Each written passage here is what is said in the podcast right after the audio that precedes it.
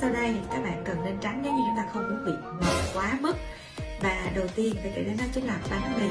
468 kcal thứ hai, bò tái nạm 543 kcal thứ ba đó là cơm tấm 627 kcal mì vịt tiềm 776 kcal bò cuốn lá lốt mỡ chài 1076 kcal chè một bịch nhỏ thôi cũng đã là 436 kcal. Hột vịt lộn 100 kcal cho một trứng mà chúng ta đâu có bao giờ ăn một trứng. Một trứng nữa. Và cuối cùng là trà sữa 250 kcal nghe tới kilocalo thôi mà nghĩ tới là mình phải đạp xe đạp, mình phải tập thể dục rất là cực khổ. Để chúng ta mới đốt được 100 đến 200 kilocalo và chúng ta phải xuất mồ hôi rồi.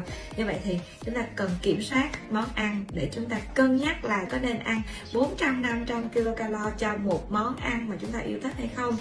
Và nếu như chúng ta vì không kiểm soát được đành phải tập thể dục nhiều hơn để chúng ta có thể đốt được một lượng năng lượng mà chúng ta đã nạp vào trong lúc không kiểm soát. Hy vọng là các bạn có thể có giải pháp tốt hơn để chúng ta từ chối những món ăn rất là quen thuộc này. Từ chối những món ăn rất là quen thuộc này. Để chúng ta có một cái cơ thể đẹp hơn vóc dáng săn chắc thon gọn hơn nha